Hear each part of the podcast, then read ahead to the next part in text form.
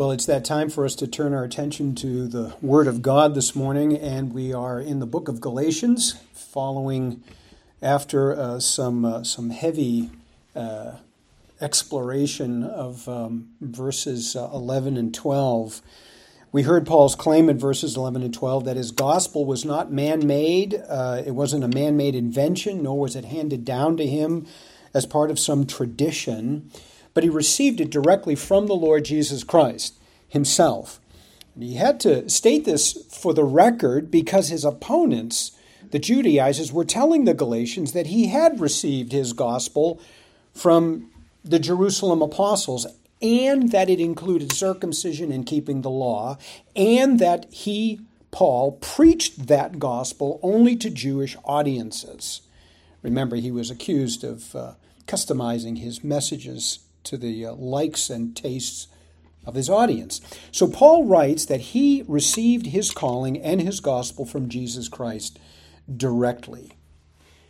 He goes into his past to prove this, presenting his first uh, presenting first his, his pre-conversion years, then his conversion experience, and then first two visits to Jerusalem, the first of which happened three years after his conversion, and the second 14 years after that.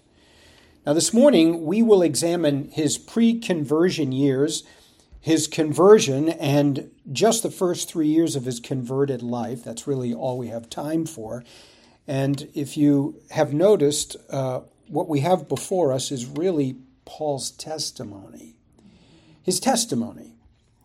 The importance of a Christian testimony should not be underestimated. Luke records Paul's testimony three times in the book of Acts, and they all square with this fourth occurrence in Galatians chapter 1, which has a, a, few differences to it, and we'll talk about that in a few moments. But let's see how Paul crafts his testimony to the Galatians for his particular purposes. First of all, we see that Paul explains that he was uh, what he was like before his conversion. That's in verses uh, 13 and 14. He explains what he was like before his conversion. Verse 1, uh, verse 13, "For you have heard of my former way of life in Judaism." Paul starts obviously with his unconverted days here as a Pharisee, which he says the Galatians had heard once before from him, and he refers here to the former way of life in Judaism. Now, let's stop right there and let's understand, first of all, that Judaism is, is a religion. It is a works oriented religion, as all religions are. And secondly, it's not Christianity. Well, but we use the same Old Testament. Yes, and many other religions also use the Bible as part of their belief system, but that doesn't make them legitimate. At the beginning of time, God established a pure faith in the garden with Adam and Eve, which he defined in terms of a covenant based on the future work of Messiah. And I refer to Galatians, I'm sorry, um, Genesis chapter 3, verse 15. And from that time onward, a godly line stretched from Adam to Christ, with each generation catechizing the next one with the gospel message. We know this godly line to be the remnant of godly people. And that remnant, that godly line, passed through the nation of Israel as well. Those who belonged to it in the nation embraced this true faith that Jude would later define as the faith that was delivered once for all to the saints. it was it was what Abraham, Isaac, Jacob, and even Moses believed. It's what David and the prophets believed. And the Gospel of Luke opens with a reference to Simeon, Zacharias, and his wife Elizabeth, who obviously believed the same gospel. They had the true faith, they were part of the godly line. Now, parallel to this godly line was an ungodly line since Adam and all the way to Christ began with Cain. And it included pagan nations of the ancient world, of course, but it, it also included false Israelites who departed from the true faith, who, who apostatized from orthodoxy. The book of Judges gives us a sterling example of this. Over time, false Israelites distorted the pure faith, and that distortion became known as Judaism. Now, don't ever mistake Judaism and Christianity as cousins. One has nothing to do with the other. One is a false religion, the other is a true religion. Judaism is no more a relative of Christianity than Islam is. And if you want to know our heritage, well, then open to the book of Hebrews, read chapter 11, and see the, the champions of, of, of the Old Testament who live by faith in the true faith. They belong to us, not to Judaism. Now, Paul was a product of Judaism, a product of this works religion, and it was his way of life. He says his former way of life, which really means he was a staunch Jew. And in fact, he was a fanatic about his religion. He explains in verse 13 I used to persecute the church of God beyond measure and tried to destroy it. And that declaration confirms that really there is no relation, by the way, between Judaism and Christianity. Paul himself saw no relation. He saw Christianity as an aberrant form of Judaism, Judaism gone bad, if you will, since at this time it was mostly comprised of Jewish converts, with a flagship church in Jerusalem. And Paul believed that the sizable group of his own countrymen claiming to be Christians were really a threat to his precious religion, to his precious Judaism, which is why he attacked Christianity so vehemently and he wanted to destroy it. You know, Paul didn't go around and try and snuff out any other belief systems, just this one. And he persecuted it beyond measure, he says, which highlights just how tough Paul was on Christians. Here's Luke's account in Acts 8. Now, Saul approved of putting Stephen to death. And on that day, a great persecution began against the church in Jerusalem. Saul began ravaging the church, entering uh, house after house, and he would drag away men and women and put them in prison. Listen to Acts 9, first two verses. Now, Saul, still breathing threats and murder against the disciples of the Lord, went to the high priest, and he asked for letters from him to the synagogue in Damascus so that if he found any belonging to the way, whether men or women, he might bring them in shackles to Jerusalem. And when the Lord spoke to Ananias to receive the newly converted Paul, you remember, uh, he uh, we read in, of his response in verses um, 13 and 14 of that chapter Lord, I have heard from many people about this man, how much harm he did to your saints in Jerusalem, and and here he has the authority from the chief priest to arrest all those who call on your name. Paul himself even shed some light on his, on his terror that he reigned on the churches in Acts 22, verse 4. I persecuted the way to the death, binding and putting both men and women in prisons. And we find in Acts 26, verses 9 to 11, that his intentions were to completely destroy Christianity. So I thought to myself that I had to act in strong opposition to the name of Jesus of Nazareth. And this is just what I did in Jerusalem. Not only did I lock up many of the saints in prison after receiving authority from the chief priest, but I also cast my vote against them when they were being put to death. And as I punished them often in their synagogues, I tried to force them to blaspheme and since I was extremely enraged at them, I kept pursuing them even to foreign cities. Can there be any doubt that Paul was a formidable enemy of the truth? None whatsoever. He was. And I might add that when Paul was eventually introduced to the truth on the Damascus Road, he knew instantly that salvation by grace through faith was totally incompatible and undercut completely his works based religion of Judaism. No question. So, what was it that drove Paul to this degree of hostility toward the faith? What made him such an ardent champion of Judaism that he would want to expunge Christianity? The answer, I believe, is in verse 14, Galatians chapter 1. Paul says, I was advancing in, Ju- in Judaism beyond many of my contemporaries among my countrymen, being more extremely zealous for my ancestral traditions. Paul's advancement in Judaism, most likely here, refers to his achievements, not really his knowledge, although he had a, a lot of knowledge about his traditions.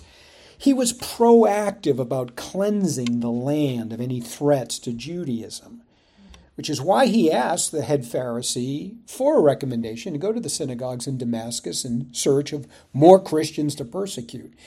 The ancestral traditions that he refers to here and for which he was so zealous were really the teachings of the Pharisees that dated at least as far back as the second century BC.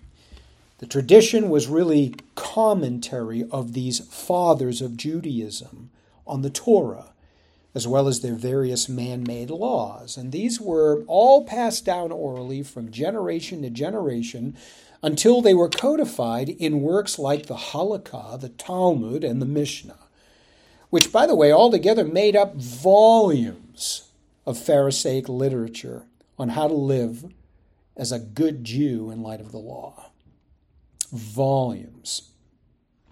Now, it was these very traditions, by the way, you would be interested to know, or interpretations of God's law, that Jesus denounced, which is why the religious leadership wanted him dead. And one of the clearest examples of Jesus' denunciation of rabbinic tradition is his Sermon on the Mount, where we read in Matthew 5, he specifically attacks their understanding of the Ten Commandments. The rabbis reduced the commandments to the level of behavior. That just makes sense. So they could keep it. Well, I didn't kill anybody, and I didn't commit adultery, and so on. But Jesus corrects this false notion, and he explains that the Ten Commandments really operates on the level of the heart, of the, on the level of thought, which indicts everyone, even the revered religious leaders. Well, they couldn't tolerate that. Uh, if, if he was right, then no one could keep the law. And that's true, which is why the law is a, a, a great way to lead people to Jesus Christ and faith. Now, whenever Jesus referred to the rabbinic teaching that he was denouncing in his sermon, he used a formula, and that was this formula You have heard that it was said. And whenever in the New Testament there is a reference to Scripture, it will either say it is written, or maybe Moses said, or David said, or the prophets say, but never you have heard that it was said. This phrase was Jesus' special phrase for rabbinic oral tradition of the religious leaders, and which Paul was so zealous for.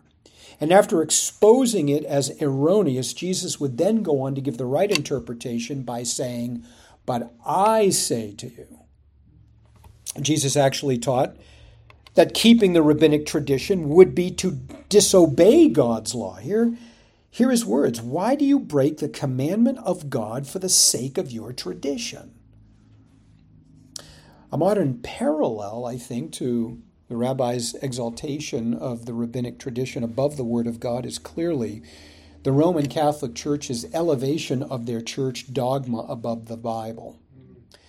Those of you who came out of Roman Catholicism know exactly what I'm talking about. Roman dogma is a collection of commentary on the Bible for life given by past popes and passed down from generation to the present. It was codified in Vatican I. And uh, interestingly enough, edited in Vatican II, which should tell you something about this venerated work. The Bible never needs editing. Okay, so Paul the Pharisee was an expert in these traditions. He was fanatical about them. And we might say that he was an activist for Judaism. Paul's best description of himself in his own words, Philippians chapter 3, verses 4 to 6, he says, If anyone thinks he is confident in the flesh, I have more reason circumcised the eighth day of the nation of Israel, of the tribe of Benjamin, a Hebrew of Hebrews, as to the law, a Pharisee, as to zeal, a persecutor of the church, as to the righteousness which is in the law, found blameless. his own words. So there you have Paul before his conversion. He was a, a tyrant to the church, a self righteous person. And anyone familiar with it, with his testimony of his previous years as an unbeliever, would surely, surely conclude that there was absolutely no possible way that Paul would ever or could ever have received instruction from anyone on the gospel during this time. He would never have tolerated any attempt at somebody trying to educate him about the gospel. What he heard from the lips of those that he persecuted, well, it never penetrated his heart, only made him more zealous to lock them up and put them to death. Salvation by grace through faith was foreign to the Apostle Paul in his pre conversion days. Now, the next section that we come across in verses 15 and 16 is how Paul explains his conversion. We understand what he was like before he met Jesus, and now he tells us how he met Jesus. He says there, But when he who had set me apart, even from my mother's womb, and called me through his grace, was pleased to reveal his Son in me, so that I might preach him among the Gentiles. The word but in verse 15 introduces an abrupt change in Paul's thought. He moves from his pre converted life to his time of conversion, and he highlights here some important facts about his calling and election. His emphasis on God saving him also leaves no room for any human contribution. I want you to really note that. Even he himself had nothing to do with his own conversion. You'll notice in verse 15 that he says that God set me apart and called me. Now, these words are really reminiscent of the words of God to the prophet Jeremiah. And if you want to hold your place here and turn to Jeremiah chapter 1, you may. I want to read verses 4 and 5 for you. The prophet there says this The word of the Lord came to me, saying, Before I formed you in the womb, I knew you. And before you were born, I set you apart. I appointed you as a prophet to the nations. Now, many New Testament scholars believe uh, that Paul had Jeremiah in mind when he said these words, and I would agree. No question about it. It's just too identical. In Jeremiah 1, there is, a, there is clearly an element that Paul does not mention directly uh, in, in Galatians, but he certainly implies it when he compares his calling to that of Jeremiah, and that element is conversion. Jeremiah states that the Lord knew him intimately before the prophet was ever, ever conceived in the womb. And this squares with, with the rest of Scripture, of course, particularly with Paul with what Paul says later in Ephesians chapter 1. In verses 4 and 6, he says this about election. Just as God chose us in him before the foundation of the world, that we would be holy and blameless before him, in love he predestined us to the adoption as sons and daughters through Jesus Christ to himself, according to the good pleasure of his will, to the praise of his glory, of his grace, with which he favored us in the beloved. And in verse 11, Ephesians, chapter 1, Paul says, In him we also have obtained an inheritance, an inheritance, having been predestined according to the purpose of him who works all things according with his plan of his will. So Jeremiah 1 and Ephesians 1 both teach that God predestined his people to eternal life before the foundation of the world. And as Ephesians 1 clarifies, by commanding his love on them. What do I mean by that? Well, when God tells Jeremiah that he knew him before he even formed him in the womb, he means that he loved him with a saving love. The word knew here cannot mean an intellectual knowledge, since God knows all things. That just wouldn't make sense. It's best to understand know here with the idea of loved. And we know that the Old Testament uses the word to know in certain instances to speak of an intimate rela- love relationship, such as the one Adam had with Eve and she conceived. So God set his love, his saving love, on his elect before he created the world. This is what he says in Jeremiah. Now, especially because God did this to his elect before they were even born, proves that God's salvation is based on nothing in them or that they do, right? But rather on God's own good pleasure. Paul would make this very point in Romans chapter 9, verses 10 to 13, with the twins. You remember Jacob and Esau. He said, When Rebekah had conceived children by one man, our father Isaac, though they were not yet born and had done nothing either good or bad, in order that God's purpose of election might continue, not because of works, but because of him who calls, she was told, The older will serve the younger, as it is written, Jacob I loved, Esau I hated. There's the love before the twins were even born. Beloved, you were in the mind of God in eternity past, where God loved you with a saving love. Isn't that remarkable? In the 1689 confession, our very own confession, it speaks to this saving love in terms of what's called an effectual call, that is totally the act of God alone. Let me just read that one part for you. It says, quote, This effectual call flows from God's free and special grace alone, not from anything at all foreseen in those called. Neither does the call arise from any power or action on their part they are totally passive in it. They are dead in their sins and trespasses until they are made alive and renewed by the Holy Spirit. But this, uh, by this, they are enabled to answer this call and to embrace the grace offered and conveyed in it. This response is enabled by a power that is no less than that which raised Christ from the dead. Wonderful statement. Now, in addition to this predestinating love or loving act of election that God does, God also set apart Jeremiah and Paul, calling them to a holy vocation. Look at verse 15. Paul says, "He set me apart and called me through his grace." This is Galatians 1:15. The word set apart means here to appoint for some particular purpose. We find it in Acts 13 too. The Holy Spirit said, Set Barnabas and Saul apart for me for the work which I have called them. Again, in Romans chapter 1, verse 1, Paul says of himself, I am a slave of Christ Jesus, called as an apostle, set apart for the gospel of God. The setting apart, together with calling in verse 15, refers then to, the, to Christian vocation and ministry. On the Damascus Road, Jesus did two things to Paul he saved him and commissioned him to be an apostle. And we're safe in assuming this on the basis of what God would say later to Ananias in Acts 19:15. Do you remember he says he is a chosen instrument of mine to bear my name before the Gentiles and kings and sons of Israel.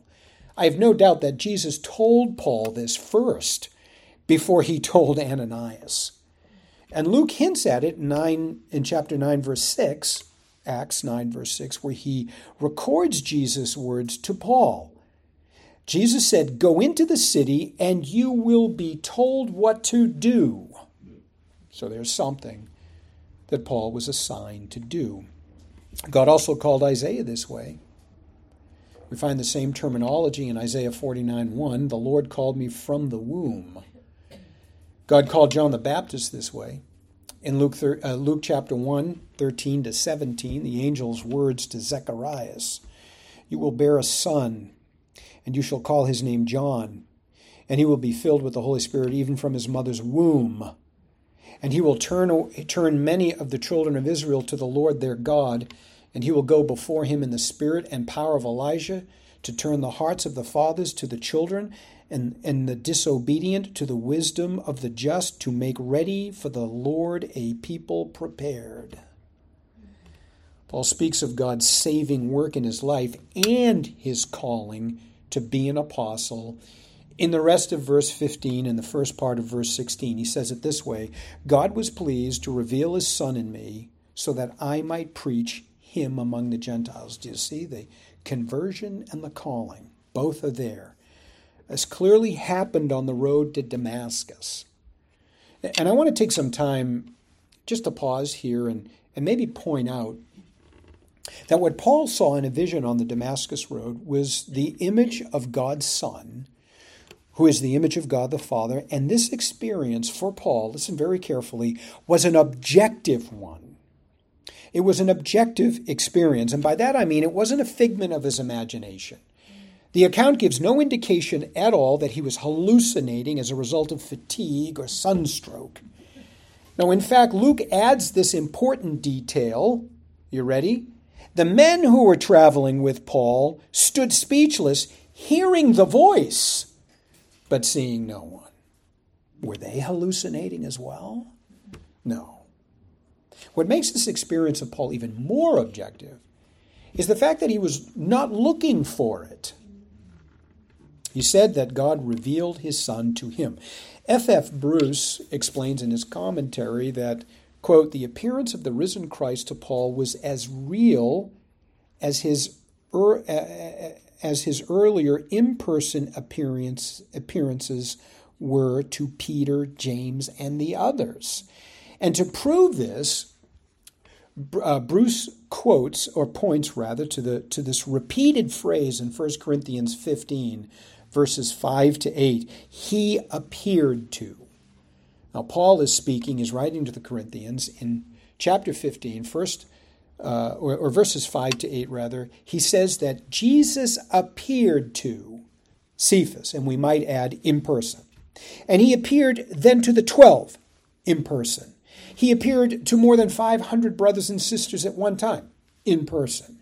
He appeared to James in person. He appeared to all the apostles in person. And last of all, he appeared to me. And that, of course, would have been in a revelation. So Paul uses the same phrase, he appeared to, for himself as he does for the apostles. Jesus' appearance to Paul was just as real as his appearance was to them. And so the post resurrection appearance of Christ to Paul was an objective experience, something Paul saw with his eyes and he could confirm inwardly in his heart, meaning that he was convinced that what he was seeing and hearing was the Lord himself. Now, this is why he says that God revealed his Son in me and not to me. Of course, the Lord re- revealed Jesus to Paul, but the phrase in me also also points to this experience that was confirmed in Paul's own mind, in his inner spirit. I believe, in fact, that Paul had the Damascus Road experience in mind when he speaks in 2 Corinthians chapter 4 verse 4 of seeing the light of the gospel of the glory of Christ who is the image of God. He saw the Lord and he knew it. He knew who he was talking to and he was convinced in his mind. The Lord revealed Christ to me or in me. Now, Paul no doubt told the Galatians of this experience as part of his testimony when he first evangelized them. And it's an, an element that he highlights here in order to prove his point, which, aside from being commissioned as an apostle to the Gentiles, is this he learned the true gospel through no human agency. Even what he heard from Ananias was nothing but confirmation of what Jesus told him earlier on the road. So we have Paul's earlier days, his pre conversion life, verses 13 and 14. We have Paul's actual conversion experience, verses 15 and 16, uh, or 14 and 15, rather. And now Paul explains how drastic his life changed after his conversion, verses 16 and 17. He says, I did not immediately consult with flesh and blood, nor did I go up to Jerusalem to those who were apostles before me, but I went away to Arabia, and I returned once more to Damascus. Now, this account is somewhat different than what Luke gives in Acts chapter 9. And I need to bring this up because at some point you're going to find it and you're going to say, why are they different? In verses 20 to 22, the Apostle Paul says this, uh, Luke rather says this in Acts 9, 20 to 22. And immediately Paul proclaimed Jesus in the synagogue, saying, He is the Son of God. And all who heard him were amazed and said, Is, is not this the man who made havoc in Jerusalem of those who called upon this name? And has he not come here for this purpose, to bring them bound before the chief priests? But Saul increased all the more in strength and confounded the Jews who lived in Damascus by proving that Jesus was the Christ. Interesting. According to this account by Luke, Paul preached immediately in the synagogue in Damascus after he was baptized. Immediately. And with a boldness that also characterized the Jerusalem apostles after they received the Holy Spirit, if you remember, during Pentecost. But Paul mentions, uh, or Luke rather, mentions nothing about Paul going to Arabia. Paul tells the Galatians that he went immediately to Arabia and says nothing about his evangelistic endeavors in Damascus. The two passages then seem to be at odds until you understand what both are doing. They are highlighting certain aspects of the same historical event for their own purposes. This is very typical of biblical writers in the Bible. The writers of the Old Testament history, for example, did the same thing. The Old Testament is not a historical account of Israel, but a theological work for the future people of God. And so the writers were selective in what they chose out of the history of Israel in order to put together their theological treatise or point. We find the same thing with the four Gospels. The writer of the four Gospels highlight different aspects of the same three and a half year ministry of Jesus for their own purposes. So Paul highlights the fact that he retreated to Arabia for three years to prove that he received his gospel and more about the faith directly from Jesus and from nobody else. That was the point of making a reference to Arabia. Even the Judaizers would have to admit that Paul would have found no one in Arabia knowledgeable enough to tell him anything about the gospel. Luke, on the other hand, wanted to show Paul's conversion experience to be genuine, so he mentions that Paul immediately started proclaiming Jesus. Now, be that as it may, we still need to reconcile the two accounts. How, how can both be true? And the simplest answer is that Paul did both. Huh? How's that? Oh, well, the location of Damascus, ancient Damascus, is not quite clear. And depending on the political state of the city of Damascus, it was at times considered part of Arabia, and at other times it just shared a border with it. Either way, Paul didn't go far from the actual city of Damascus when he went into the desert but just outside the city limits to contemplate his new life in Christ, perhaps learn more from Jesus himself. So he certainly evangelized everyone in his path in the region of Damascus, maybe even going back to Damascus for supplies, who knows. But everything was sort of in the same general region. So there's no discrepancy here whatsoever. So, what we have before us then is Paul's testimony. And I'd say it's a valuable tool for the apostle in witnessing to others. And that's be, that becomes apparent, I think, as you read the book of Acts. He uses it when witnessing to the Jews in Acts 22. He uses it when he witnesses to Agrippa in Acts 26. And what is noteworthy is that in each case, beloved, he emphasizes different aspects of his testimony that he believes will best resonate in capturing the attention of his audience. Luke, as we have seen, emphasizes certain other aspects to prove his point. Now, when it comes to the Galatians, those who are saved by uh, but but acting like they have departed the true gospel, Paul simply treats them as their actions deserve, and he gives them his testimony again. And this time, emphasizing certain aspects of it to support his argument that he received his gospel and his authority from no other person but Jesus Christ himself. So that is Galatians 1 13 to 17, Paul's testimony. And I would say that there are at least three applications that we can take away from this testimony, one of which we have already made throughout our study, and that is simply that we have precedent for the composition of our testimony. We have precedent. In other words, Paul's testimony instructs us on how to give our testimony. We tell people what we were like before faith in Christ.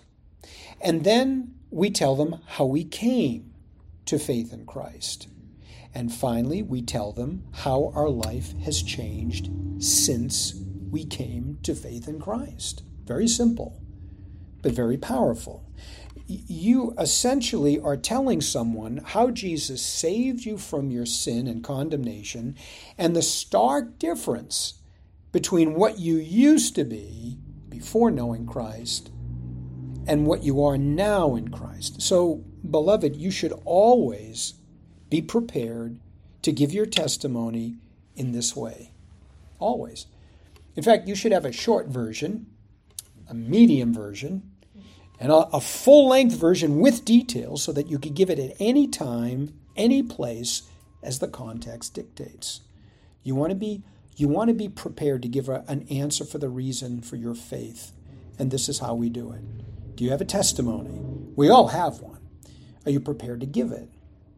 Very important. Number two, I think another application comes from a, a common denominator in all the versions of Paul's testimony, including Luke's in Acts 9, and it's this that our salvation is the exclusive work of God. The exclusive work of God. Paul highlights it by contrasting his former way of life with his new life in Christ, arguing that such a a 180 degree turn was not possible by any human means. Now, this is very powerful, and it's something that I'm sure Paul emphasized as he talked with those unbelievers he was evangelizing. It's something we should talk about as well. No human means. Far from showing any interest in the gospel, Paul hated it. And he hated those who proclaimed it. There was nothing on this earth that could have taken such a, a, formidable enemy of the cross and turned him into a champion of it, much less in a matter of minutes. You want to reason with your audience, this is how you do it. Only God can accomplish this. Only God. He left to persecute, and he arrived a champion. That's a great encouragement to us since people are so hardened to the gospel. We need to just be faithful with the message and trust God to do the work. But this is so very encouraging. So very encouraging indeed. It is a it is a work of God. This is a divine work that God has chosen to do through the proclamation of the gospel. We need to be faithful and we need to deliver it accurately and then sit back and watch what God will do. Number 3, last application here. It comes also from a common denominator in all the testimonies of Paul's conversion, and that is that all genuinely born again believers bear fruit immediately upon conversion. Immediately upon conversion. Now, we learn from Gentiles that, uh, uh Galatians rather, that upon Paul's conversion, he stopped his persecuting agenda immediately and he entered gospel ministry. And we get that from Galatians. We learn from Luke, more specifically, that Paul immediately started preaching the gospel the next day in the synagogues of Damascus. Beloved, don't let anyone ever tell you, even in the church, that you can be a Christian and produce no fruit. There is no such thing as a fruitless Christian. There isn't. And if you find one, well, then you need to tell them to trust Christ and be saved. And I'm really firm on that. According to what we know from the New Testament, there is no fruitless Christian. God took us out of a profane lot, reserved us for special purposes, right? That's what he did with Jeremiah, that's what he did with Paul and Isaiah, and that's what he did with you. When God set, set us apart for his special use, he sanctified us. Now, there is another Greek word that also means to set apart. It's different from the one Paul uses in Galatians. This one actually has become a technical word in the New Testament for salvation. At times it is translated holy, at other times it's translated saint, and still at other times sanctify. It refers to a particular status into which God brings a person at the moment of salvation, and it is a holy status. God saves us out of the mass of depraved humanity and sets us apart for his special purposes. And that sanctification is a process that begins at conversion and continues throughout our entire Christian life as we become conformed more and more to the image of Christ Jesus. 2 Corinthians 3:18. To be saved from condemnation means at the same time to be delivered into a new life that God reserved for you. God called Paul to be an apostle and a church planter, and God ordained for Paul ordained this for Paul in eternity past. God called me to be a pastor and plan, and and that plan was created in eternity past. God saved you, and He reserved you for special use in His kingdom as well. Practically speaking, practically speaking, there is a sense in which all Christians are called to the same thing, and that is to glorify God in all that we do. That is the number one goal of all Christians. We glorify God by the way we live and also by making Him known to the nations. But there is also a sense in which each of us have our own individual calling from God, which usually revolves around our spiritual gifts that is confirmed by godly elders of a local church. With that said, some become evangelists, some become missionaries, some become pastor elders, some become deacons, some evangelists, some Bible teachers in the church, and so on. The expression Paul uses here, from my mother's womb, by the way, it doesn't conflict with the fact that God did call or, or did all of this in Paul's life in eternity past. He saved Paul in eternity and he, he called Paul in eternity. The, the passage in Jeremiah proves that. Uh, this expression from the womb is simply to emphasize God's choice in the matter. It is not a chronological phrase, a time phrase, but it just it's it's it's it's it's indicative of God's work alone, His choice alone. Paul didn't know God God's choice. Paul had nothing to do with it. And the same is true of each of us. God in eternity past set his love on us, saved us, called us to a particular station in life with a determined set of spiritual gifts that he outfitted us with in order to fulfill that calling. And you had no more to do with your spiritual birth and all that comes with it than you did with your natural birth. What about trusting Christ and repenting of my sin, though? Isn't that something that I do? Ah, well, now you're referring to the natural means that God has ordained to bring about his election in real time and space. If we want to be technical about this, at the moment of conversion, the Holy Spirit is the one who regenerates our dead spirits, replacing our fallen nature with a new nature that finds God's saving grace irresistible. It's as a result of the regenerating work of the Spirit that the new believer repents and believes the gospel upon hearing it afresh with new ears and then God justifies. And that is all in a split second. But one's trust and repentance is generated by God's initial regenerating work, and it comes with a calling. It comes with a calling. John MacArthur put it this way in his commentary in Galatians, and we could let these be the last words we hear on this subject. Quote God does not call any person to salvation whom he does not also call to service. Every believer is created in Christ Jesus for good works, which God prepared beforehand that we should walk in them. Ephesians 2:10.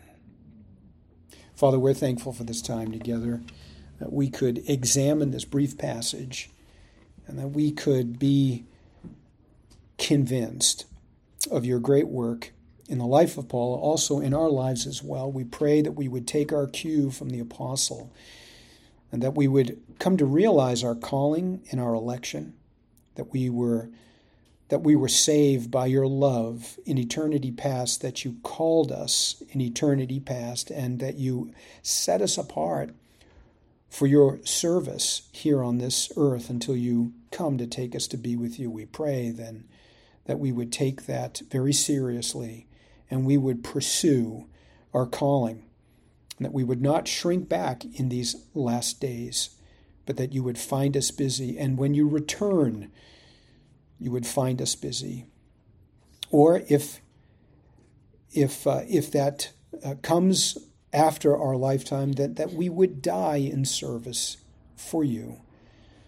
For Lord, we know that that your calling and your sanctification is what defines us.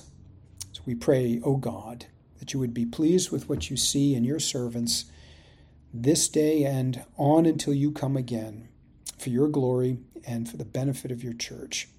We pray in Christ's name. Amen. Amen.